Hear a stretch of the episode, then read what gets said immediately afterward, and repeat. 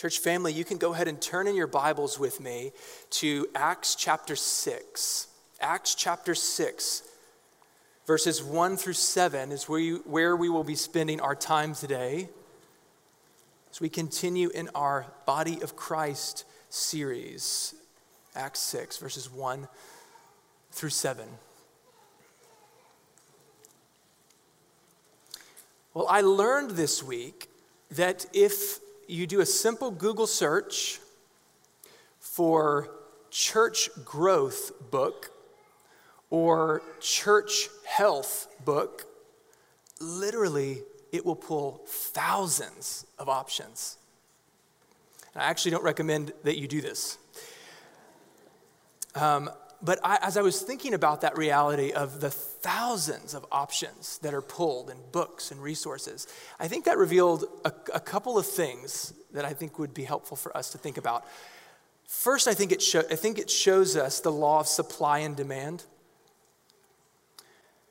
That sadly, there are so many churches in our world today that are shrinking and that are dysfunctional and that are disunified and that are dying and they are desperate to, to look anywhere for their church to be revitalized and helped or totally resurrected for that matter, they're willing to look anywhere. The second thing, though, I think it shows us is there's so many differing opinions out there.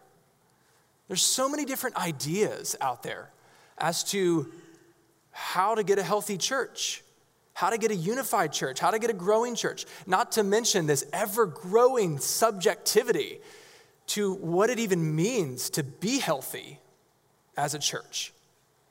And so, in large part, as you know, that's why we're doing this series, The Body of Christ. For us to go to God's Word to have it speak directly to us, to have it speak clearly to us, to have it speak definitively to us, to have it speak authoritatively to us. And of course, we know the Bible doesn't tell us all the minute details on how to put our church together, but it gives us wisdom. What it gives us is sufficient, it gives us enough, right? To know how we can be a healthy, growing church. And today, from Scripture, church family, I want to give us a church growth church health, and a church unifying strategy. It's called the office of deacon. It's called the office of deacon.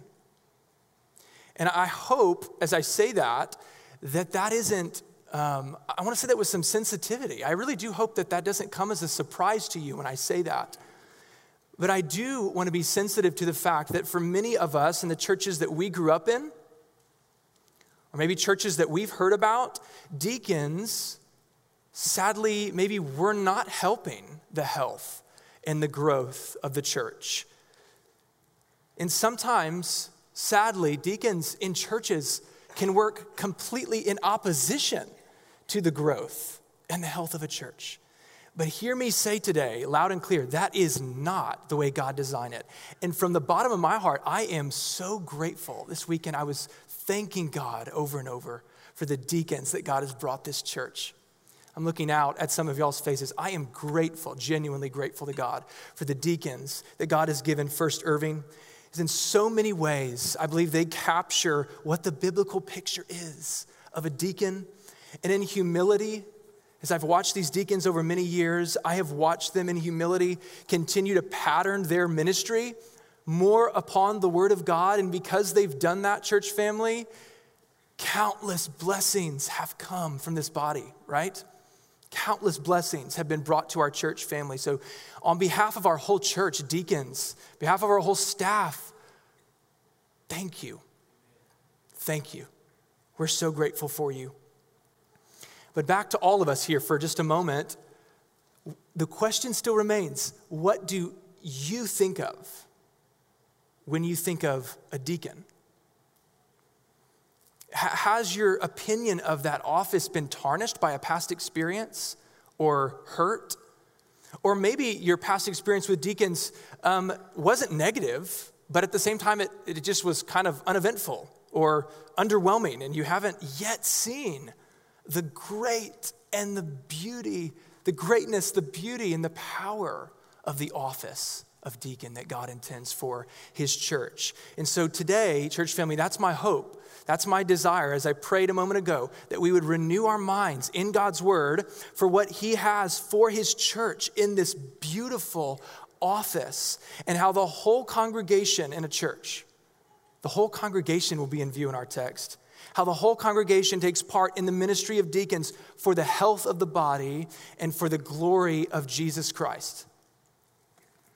So, as I said, we're going to be in Acts 6, verses 1 through 7. There's really only three passages in the Bible that speak to deacons this one, and then explicitly in Philippians 1, verse 1, and then 1 Timothy 3, verses 8 through 13. And in fact, Philippians 1 and 1 Timothy 3 is how we know this is an established office for the church that the Bible has a narrow understanding of the office of deacons, one of only two offices that he intends for his church. And Acts 6, I believe, is such a great example of showing us the power and the beauty and the purpose of the office of deacon. But just, just a warning, we're not going to be able to unpack, um, as is typical on a Sunday morning, we can't unpack everything that the passage shows us but I do believe there's a blessing for us here, not just in Acts 6, but for deacons in the church and what Acts 6 is telling us. So let's look to God's word, church family, and read. Um, this should be on the screens Acts chapter 6, verses 1 through 7. Now, in these days, when the disciples were increasing in number, a complaint by the Hellenists arose against the Hebrews because their widows were being neglected in the daily distribution. And the 12 summoned the full number, full, full number of the disciples and said, It is not right that we should give up preaching the word of God to serve tables. Therefore, brothers, pick out from among you seven men of good repute, full of the Holy Spirit and of wisdom, whom we will appoint to this duty. But we will devote ourselves to prayer and to the ministry of the word. And what they said pleased the whole gathering. And they chose Stephen, a man full of faith and of the Holy Spirit, and Philip, and Prochorus, and Nicanor, and Timon, and Parmenas, and Nicolaus, a proselyte of Antioch. These they set before the apostles, and they prayed and laid their hands on them. Verse 7 says, And the word of God continued to increase. And the number of the disciples multiplied greatly in Jerusalem. And, and a great many of the priests became obedient to the faith. This is the word of God, church family. I'm going to give us the main idea here at the beginning for you to, I think it should be on the screens for you to write down. So just know this is where we're going today, and then we'll work through um, this outline. So here's the main idea. I want to give it to us now that I believe Luke wants us to see in this passage in the early church. Deacons are an indispensable gift to the church who function as set apart model servants within the body for the purposes of meeting practical needs, unifying the church, and advancing the ministry of the word. four headings. There's four headings on, on my outline today, okay? And they all start with C. And from the four headings, I, what, I try, what I want to try to do is, is to reinforce this main idea, to show you that Luke is showing us this, this main idea from these verses, okay? The four headings all start with C. I want us to see a context. There's a context that's important. I want us to see the complaint the problem. I want us to see a calling, the calling that's in this text.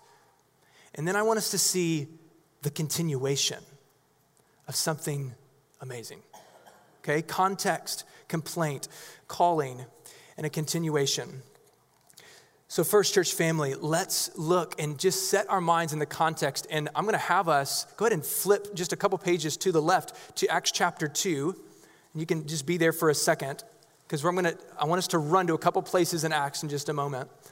And as you turn there, it would be unfaithful, we have said it already in the service, for me not to point out that the, the noun diakonos is a general word in the New Testament for servant. The broader biblical idea of a deacon is that every Christian is a deacon. If you're here and you're following Jesus, you're a deacon in the broad sense. You're a servant following the lead servant. So we heard last week, we are all in this body to serve one another. That's what we heard in our call to worship. And also in Matthew, place like Matthew 23, the greatest among you will be your deacon, the Greek says. The greatest among you will be your servant. Whoever exalts himself will be humbled. Whoever humbles himself will be exalted.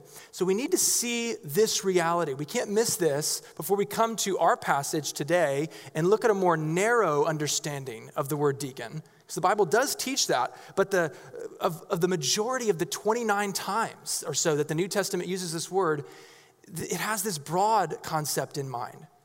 We, all, we will speak to the narrow concept today. I promise we all will, will have a part in that as well. But what about the context of the book of Acts? There's a context in the book of Acts that we need to see before we come to this, this chapter six, we need to see some things that have happened before chapter six to understand the full significance of what's going on here. So if you turn to um, Acts 2, that's great, but I'm going to give you the pattern that I want us to see, and I hope to show it to you in the Word of God. This pattern that has happened over and over in Acts, and it's this the ministry of the Word flourishing and unity, growth, health in the body. I promise you, I'll show you how this applies to deacons later. I promise. The ministry of the word flourishing and unity, growth, and health in the body. So, real quick, Acts 2 14 through 41. Pentecost has happened. Peter receives the Holy Spirit and he preaches his first sermon. Long exposition, preaching the word of God, teaching the people. And it says in 241 those who what received the word were baptized and there were added that day 3000 soul flourishing of the word of god the teaching of the word of god the church of god growing see it? Then notice right after that in 242 that the early church in acts was devoted to the apostles teaching. And all who believed were together and had all things in common. That's important. Unity. See the unity here? They're selling their possessions distributing proceeds to all as any had need. And what? The Lord is adding to their number. Day by day those who are being saved. Ministry of the word, the flourishing of the church, the unity of the church. But to this beautiful picture, all of a sudden, there's a conflict that arises in Acts. The first threat to the church arises in chapter 4. The first persecution arises in chapter 4. A threat comes against, hear this, the ministry of the word. Okay? How do I see this? Where do we see this? Look at what the religious leaders say. Remember, they've taken Peter and John into custody, and they don't know what to do with them. They don't know what to do with them. So it says the religious leaders gather together themselves, and in 417, look there, 417 in your Bibles, they say, in order that it may spread no further among the people, what is that it? We'll keep reading. Let us warn them not to speak any more to anyone in this name. So they call Peter and John back to them, and what do they do? They warn them, the text says do not speak or teach in this name of Jesus. And the text says they further threatened them and they let them go. And you're left going, is this going to end the church overnight? Is the church going to just get snuffed out overnight with this persecution? As you keep reading, you of course know, no, that doesn't happen. What happens? They go back to their friends in 423 and they report to them all that's happened. And what does the church do? Y'all know this story. They get on their knees and they pray, okay? But something important I want to point out to you. What do they pray for? What does the church pray for in 429? And now, Lord, look upon their threats grant to your servants what? That we would continue to speak your word with all boldness. So notice that the early church doesn't fundamentally see the threat that's come against the church as just this is a threat to my personality or, or, or, or a personal threat. And they, they don't pray something like, Lord, help us forgive them for hurting our friends and saying really mean things to them and for bitterness in our hearts not to grow. They maybe felt those things, but notice they fundamentally see the threat against them as a threat to the ministry of the word. You see that? These threats could snuff out the ministry of the word. The church knows it, and they get on their knees and they pray for boldness. And what does the text say in 431? They were all filled with the Holy Spirit and continued to speak the word of God with boldness. And then 4, 433, this is an important verse, 433 says, with great power the apostles were giving their testimony to the resurrection of the Lord Jesus, great grace was upon them all. There was not a needy person among them. That's an amazing verse. Doesn't everybody want a church like that? I want a church like that. What a dream world, right? So, again, the pattern in our context I want us to see the ministry of the word unhindered, flourishing and unity, growth, health that's in the body. So threats are coming against the word, though. Threats, threats of persecution in chapter four. In chapter five, it won't be persecution, it will be internal moral corruption that threatens the church that time in chapter five. The, the, Ananias, the Ananias and Sapphira incident, right? But we see even in that case, in 514, what does it say? The church continued flourishing the church continued growing. So I want us to see that in the first, in the face of the first challenge to the church health in the early church, it was, was persecution. And they were rescued out of that by getting on their knees to pray for boldness. The Lord heard their prayer. The second threat in chapter 5, it seems the Lord intervened himself, working through the apostle Peter and he took care of the second threat. You know that story, Ananias and Sapphira. But now we get to chapter six, and we see another threat looming against the church. We're in chapter six. Now, what is this threat? Let's, let's look at this. Notice in first, before chapter 6, verse 1, the verse before that, notice the pattern. It's here again. 542 says, Every day, look at this summary statement from Luke. Every day in the temple, from house to house, they did not cease teaching and preaching that, that the Christ is Jesus. Do you see this? This is just unhindered. They're, they have this ministry that is powerful. Chapter 6, verse 1. Now, in these days, when the disciples were increasing in number, verse 1b, a complaint by the Hellenist arose against the Hebrews because, because their widows were being neglected in the daily distribution. Now, I want to show us why this complaint is a real threat to the church. I think on the surface it looks like this is just a food issue. What's the big deal?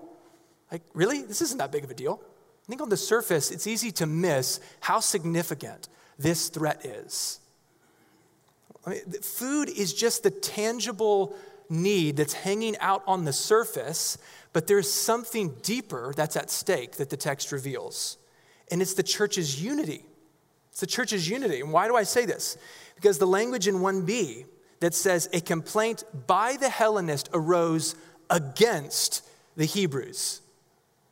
This is internal division that started up, internal conflict. Who are the Hellenists? Who are the Hellenists? What's going on in this context? Well, the Hellenists they're Greek speaking Jews, okay? They'd most likely, they'd migrated in from Jerusalem, from other parts of the Roman Empire, and they were fluent in Greek, but not just that, they were fluent in Greek culture, fluent in Greek customs. Does this sound familiar, church family? That a church body could have a growing population in it that speaks a different language, that has a different culture? That just sound familiar, doesn't it? Does that ever lead to any conflicts in a church? You bet it does sometimes. You bet it does sometimes. But look, look, look further with me. The Hebrews, they would have been tempted to think of themselves as more authentically Jewish, okay? They speak Aramaic, okay? That's the language of Jesus. You know, we're, we're not outsiders, they could have been tempted to think, like, like these other Greek speaking people that have come from, you know, Greek speaking cultures. So, are you starting to see what's at stake here? Okay? And let me push it further. It's not just these kind of cultural differences that have begun to rise up. The threat is to mishandling widows. We need to see that the, the, that the care of widows, church family, is a huge deal in the Bible. I think we lose some of that today. But in the Old Testament and in the New Testament, God is clear and zealous to see that orphans and widows, as a, as a point of justice, are taken care of. This is a big deal. And we know that widows, even today, they have more needs than others, they're more vulnerable than others. But widows at this time, at this time and place in history, they were way needier than widows today. This is more of like a life and death situation for widows if they're not getting cared for. There's no pension funds, there's no Medicaid, Medicare, there's no Social Security. The, the only way that a widow would survive in this time is receiving care from her immediate family or from the church being faithful to meet their needs. And so this is not just a kind of, oh, this dropped a little bit, I dropped a little ball. I dropped the ball just a little bit. This is the kind of thing that would have tempted people to get in each other's faces about.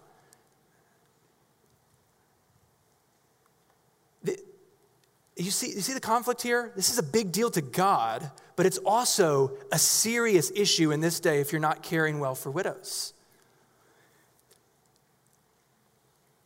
This was a big threat to the church unity, the language suggests, and the, and the culture in this time suggests. This is unity, by the way, that Christ prayed for in John 17. This is unity that Christ died for ultimately. But not only is the church's unity at stake in this complaint, in this threat, what else is at stake? What have we seen? And what are we going to see again? The ministry of the word is at stake. Don't miss this. The ministry of the word is again being threatened. How do I know this? Because what the apostles say in verse 2, look there with me. They gather the whole number of the apostles, the, the whole number of the church, and they say, It is not right that we should give up or literally leave behind preaching the word of God to serve tables. Now, before you think, man, that's prideful. Man, that's, that's insensitive. I mean, uh, really?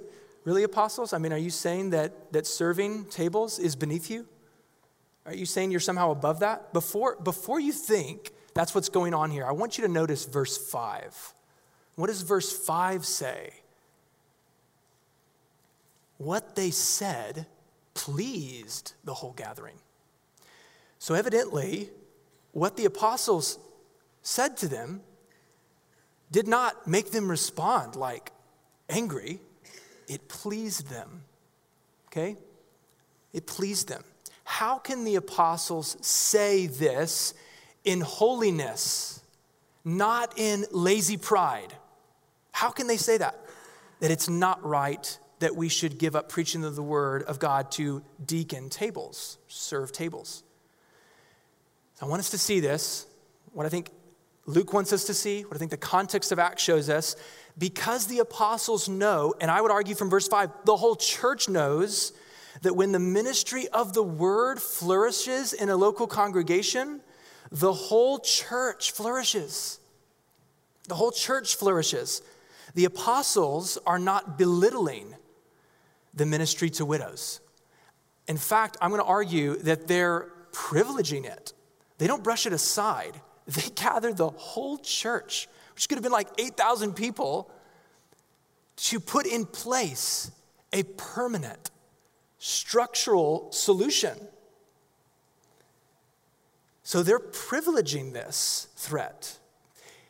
This is what they do. They put in what's what is that permanent structural solution? Deacons. Deacons.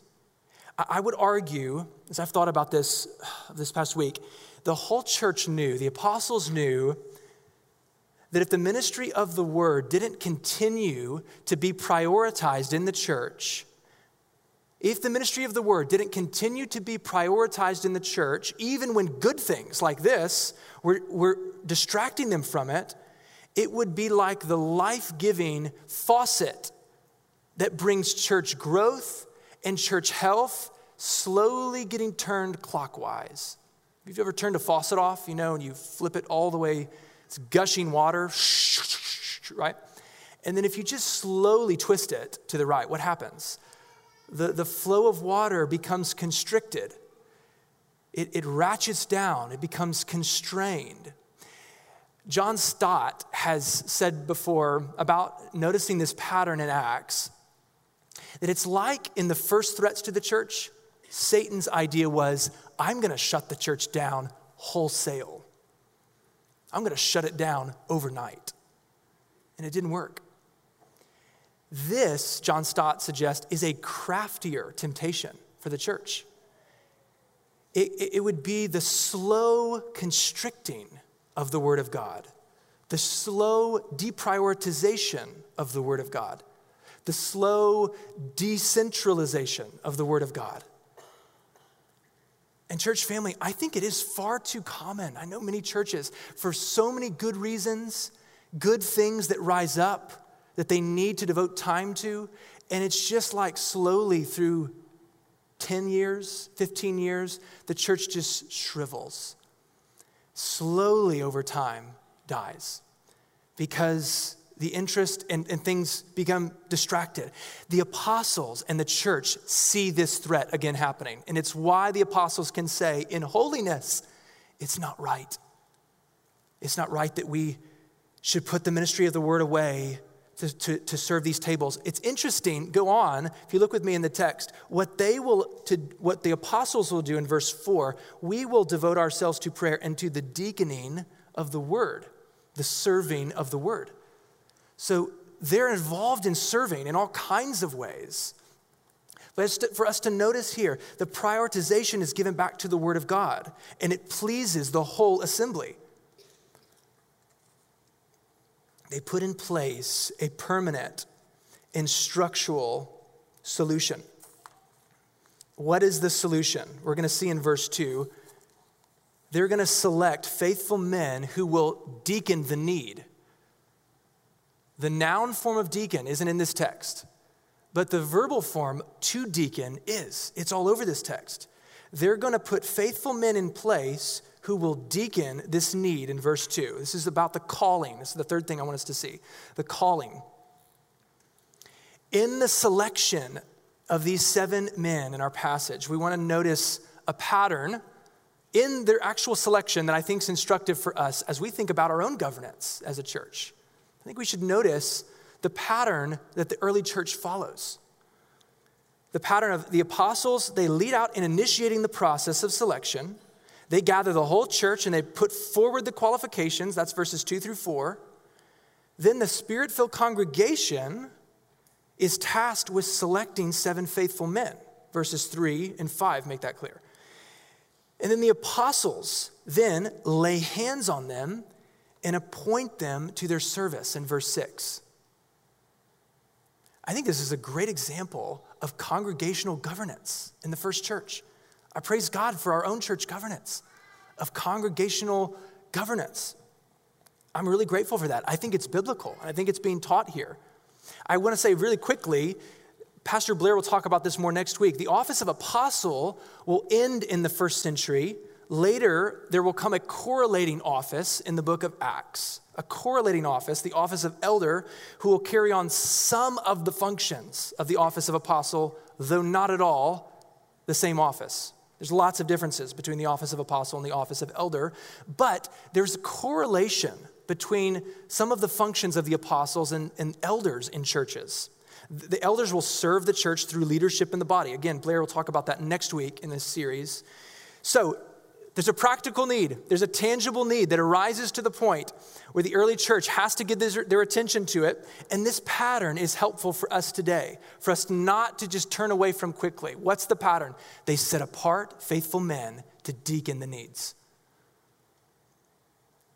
These men would serve this practical need. But notice that the text doesn't say, select anybody who can help.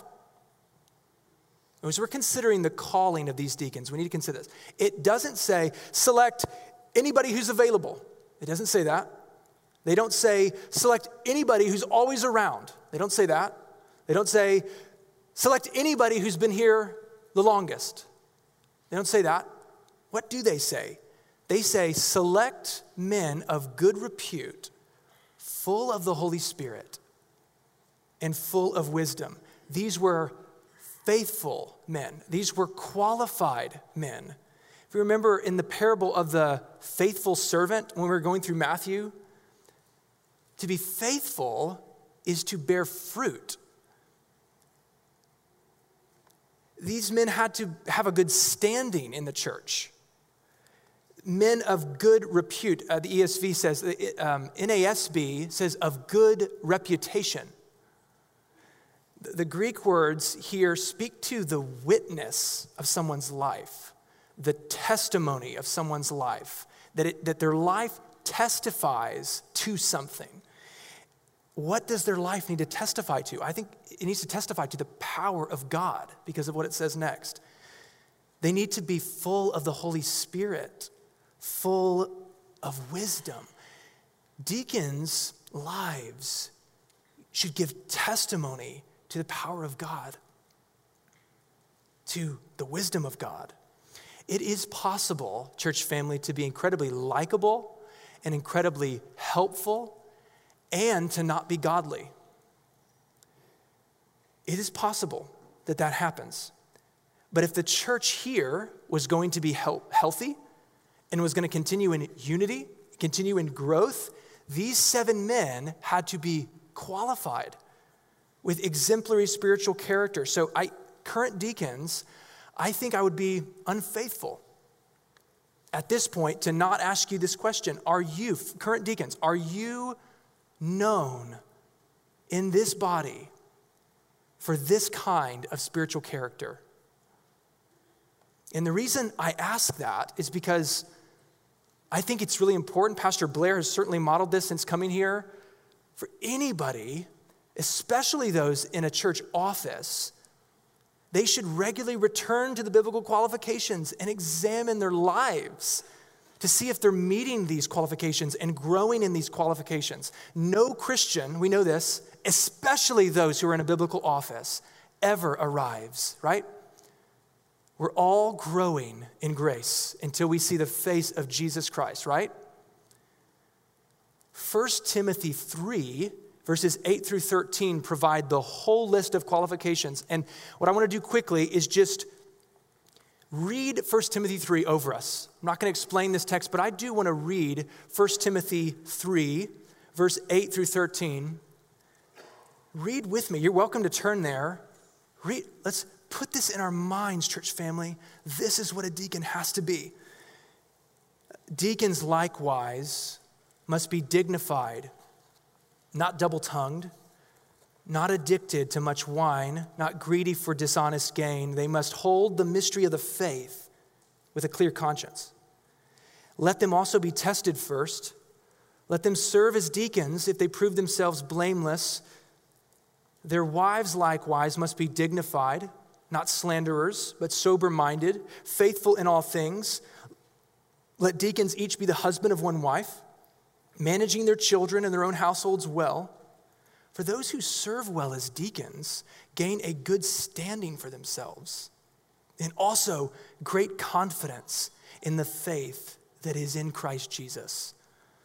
So, like I said, we have no time to go through and explain these, but I want those to land on us and be reminded of those qualifications today, and then point out three things quickly These aren't going to be on the screen, so I'm just going to fly. I'll just point out three things about these qualifications. Number one, the continuation that Paul here is relentlessly concerned about character over competence.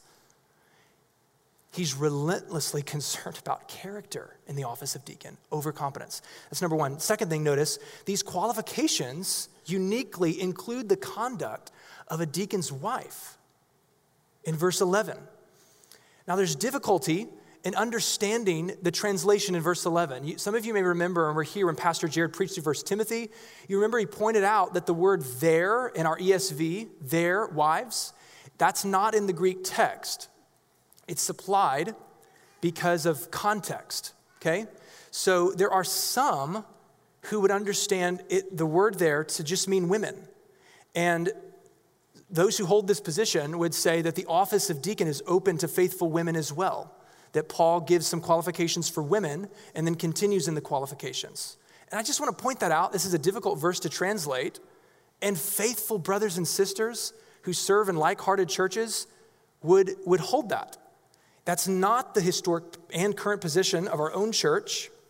Um, the, the position of our own church is to follow the pattern in Acts 6. The church selected seven faithful men, and also the context of 1 Timothy 3, verse 12, that the deacons' wives are in view. So that's why it's faithful to see that he's talking about the wives of deacons in verse 11. Do you see that? So it's a faithful, our, our church's position is a faithful position, and that's what I'm taking today and explaining and, and just pointing out. When we consider the office, who should serve in the office of deacon, we need to, because the language is unique here, not given to elders in the same way we need to consider the, the wife of the, the future deacon. Third, really quick, look at the promise in verse 13. The promise given to deacons. Those who serve well as deacons gain a good standing for themselves and also great confidence in the faith that is in Jesus. I think Paul says that with the words of Jesus in mind that we heard in our call to worship. The greatest among you shall be what? Your servants.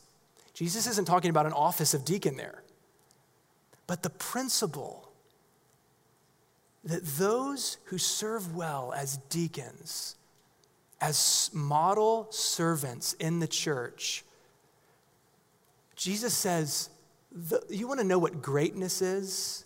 Give your life in service to others. I think that's what Paul's emphasizing here in this promise. You serve well as a deacon. You want to see greatness, church family? Look at a faithful deacon. Often their work is behind the scenes, but it is indispensable. Current deacons, I pray you would be encouraged. Your service is a wonderful example to the whole body who watches your example. It honors our Lord greatly. Thank you. Future deacons, I'm confident there's future deacons in this room. I pray that 313 would be enticing to you. That promise would be enticing to you in a holy way. That it would be good for more men in our church to aspire to the office of deacon. I think a lot of men in the church of America, they just want to serve up to, up to this point.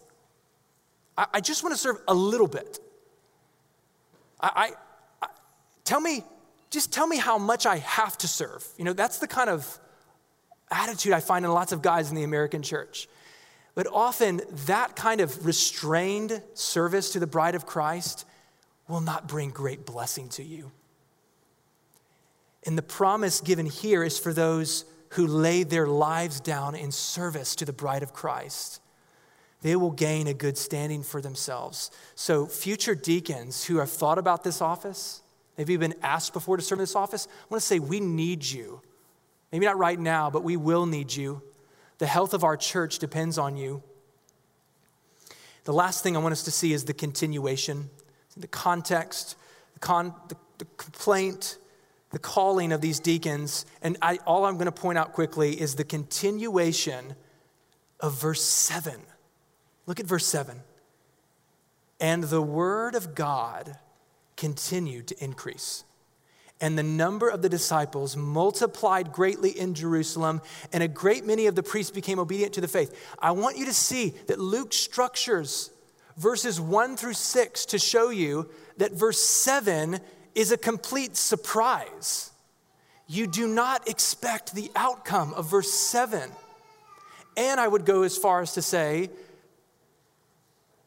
that Luke is showing us that verse 7 will not happen in a church unless a, church gets busy with the faithful work of verses 1 through 6. What is that work? Seeing tangible, practical needs, setting apart faithful men who will serve those needs, unify the church, advance the ministry of the word.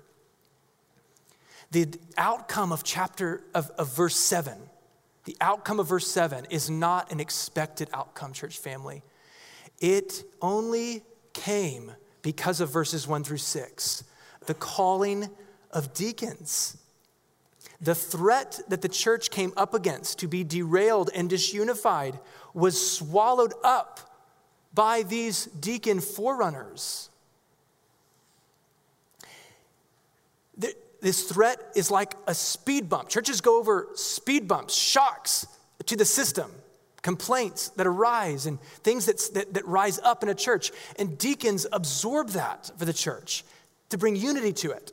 It's like, it's like um, disunity is an infection to a body. And deacons are like white blood cells that swarm it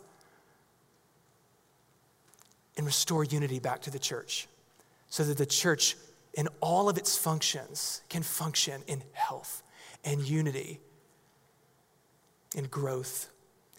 The main idea, to remind us again, deacons are indispensable to the church. They're an indispensable gift to the church who function as set apart, model servants within the body for the purpose of meeting practical needs, unifying the church, and advancing the ministry of the word. If we are going to be, church family, a healthy, unified, and growing church. It will be because we have faithful deacons at their post. Amen? Don't ever set aside the office of deacon, they're indispensable. Deacons, we need you. Quickly, I want to apply this to us. First, I want to talk about applications to current deacons. To current deacons in this room, I just want you to hear me say, don't give up in the work. We need you. Our church cannot be healthy without you. If we have deacons mobilized to serve the congregation, our church will thrive. Second, to deacons, I want to exhort you to live an exemplary life of service in front of our church family. As we prayed for today in our prayer point, the church is watching your example so that we can become more like Christ in that, laying our lives down in service to the body.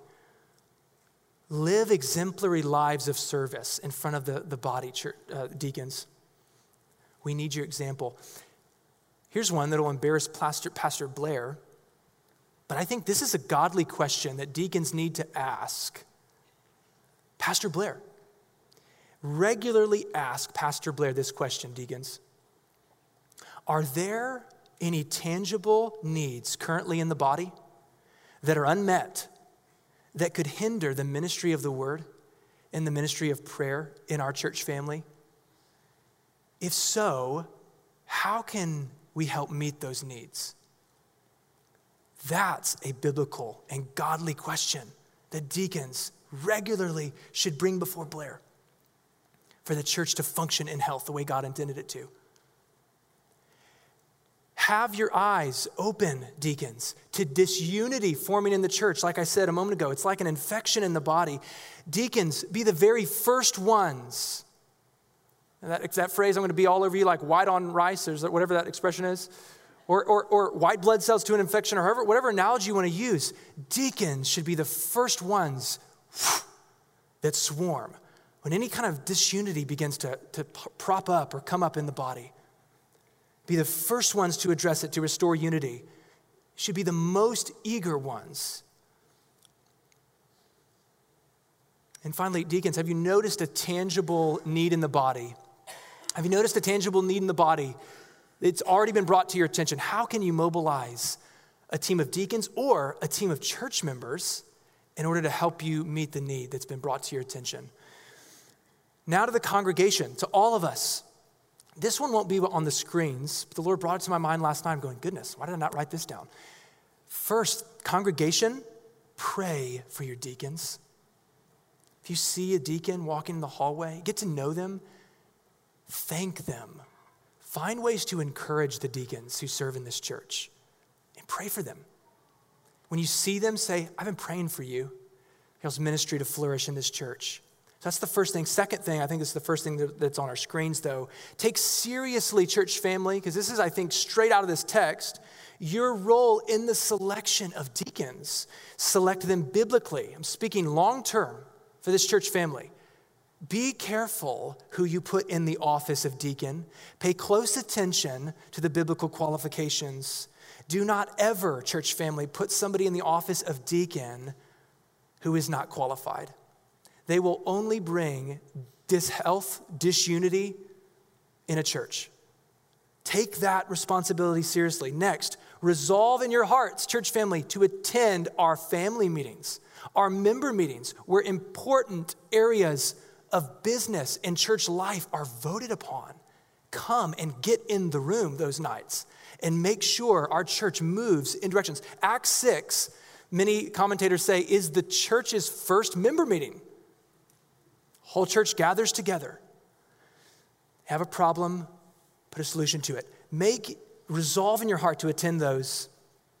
Then take seriously your role in assisting the ministry of the deacons. There will be times, church family, where a team of deacons comes and say, "Hey, we need four people to help with something." I'm mobilizing. Deacons will be ministry mobilizers. I need four people who can help with something. The deacons are helping do this this weekend. I want to call you and challenge you to be ready to answer that call, to be a servant in that, in that way. Take seriously your role in assisting the ministry of the deacons, okay? And then church members regularly ask, I'm going to embarrass John Lovett, regularly ask John Lovett this question. John Lovett serves as our chairman of deacons, faithful brother who I'm grateful to God for. Ask John Lovett this question, church family what needs are going on in the body that I can help with? How can I help the deacon serve the body? Oh my goodness. That question is like a waterfall of grace to any deacon, not just to John Lovett, any deacon. What needs are going on that I could help with? Regularly ask John and any deacon that question. And then to future deacons, here quickly, and then I'll pray. Future deacons, I believe there's future deacons in this room. I've been praying for you in this sermon and this weekend. First thing I want to say to you is why would you not want to serve in this way? Why would you not want to serve in this way? Promise, 1 Timothy 3 to serve as a deacon is glorious. Why? Because it makes the bride of Christ more beautiful. And, as we've said already and tried to point to, it makes Christ himself more visible to our church family we never want to lose sight, church family, of our Lord Jesus. We want to keep our eyes on him in any way we can. We want to look more like him. And what a grace that the Lord gave the office of deacon to the church family to be model, set apart servants in front of the church body of this is what it looks like to be a servant like Christ. This is what it looks like to not come to be served, but to serve and to give a life for others. Future deacons, it's glorious. If you have thought about serving as deacon, I want you to think about it again. And lastly, to future deacons, if you have ever been asked by the deacon body, or you've just been approached by somebody who has said, Have you ever thought about being a deacon? Don't blow that off too quickly. Don't blow that off too quickly. Often the Lord works through his people to encourage us and to lead us to something that we maybe don't think at first we would be fit for, but the church body comes along and encourages us into it. Church family, I pray that as we've prayed today in our, in our prayer point, as we've sung about today, I, I do pray, as I just said, our church would look more like Jesus because of the ministry of deacons. That's what we hope the ministry of deacons does. I want to pray for us, and then I'll give us a few things of how to respond. Father, I pray that you would let us be a healthy and vibrant, growing, and unified church. We all long for that. We all long for that in our church. And I ask you, Lord, to please bring that to us. Use the ministry of deacons. Lord, let us, a church, never let us set the office of deacon aside or belittle it. Help us see how indispensable it is. And Lord, help us follow their example in serving one another, the whole body growing up in love and good deeds. Oh Lord, let great grace, as Acts said, let great grace come upon this body because of its members functioning in unity and deacons serving with all the beauty and power that you intended for that office. And Lord, let us make much of your Son, Jesus, now as we sing and in years to come. In Jesus' name, amen.